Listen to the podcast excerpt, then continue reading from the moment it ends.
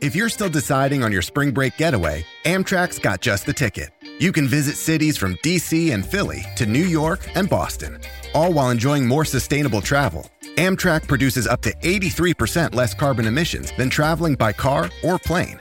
And did we mention the extra legroom and comfy seats? Book early and save at Amtrak.com. Click or tap the banner. Emissions comparisons vary depending on route and locomotive type. Restrictions may apply. You're listening to a flash briefing from MLive with your host, Jessica Shepard. This is Michigan News from MLive for Wednesday, February 2nd.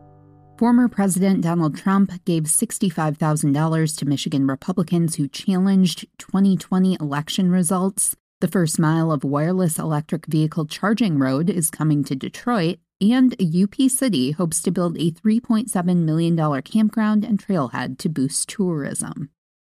Former President Donald Trump is the top donor to several Michigan Republicans running for office in 2022. Trump gave his endorsement to 14 candidates who falsely claimed electoral fraud caused his loss in the previous election. The former president called for Michigan to elect a new legislature to launch more investigations into the results, and new campaign finance disclosures show he's supporting loyal candidates with donations from his Save America Political Action Committee. Trump donated 65,000 total to Michigan candidates according to campaign reports filed Monday.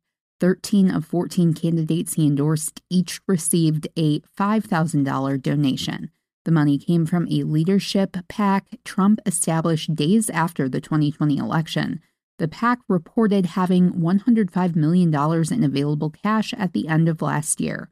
Only Texas had more candidates who received donations from Trump than Michigan. The first mile of wireless electric vehicle charging public road in the United States will be built in the Motor City. Michigan Governor Gretchen Whitmer this week announced a construction contract to create the nation's first wireless charging system on a public road in Detroit, the city known for putting the world on wheels. The innovative street infrastructure will be designed to charge electric vehicles while in motion or when parked.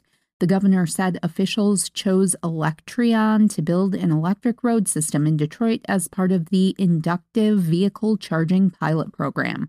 The company worked on similar charging road projects in Israel and Europe. State coffers will contribute $1.9 million toward the project, expected to be completed next year. The test project will be part of the Michigan Central Mobility Innovation District in Corktown. The district is meant to foster new urban transportation concepts. Whitmer said she's happy to see Michigan lead on groundbreaking efforts for new business opportunities and high tech jobs. An Upper Peninsula city hopes to build a 71 site campground and trailhead for off road vehicles and snowmobiles if it wins a nearly $3.7 million competitive federal grant, officials announced. Negaunee recently applied to the Competitive Outdoor Recreation Tourism Grant Program, which is aimed at economic recovery in the tourism, travel, and outdoor recreation sectors amid the COVID 19 pandemic. The campground is planned for a 12.1 acre lot off County Road 480, while the trailhead would be nearby on 4.7 acres off Rail Street. The campground location provides access to the Iron Ore Heritage Trail and State Snowmobile Route Number 8. All 71 sites would include electrical and water hookups. Plans also call for construction of a campground office, restrooms, showers, and a sewer dump station.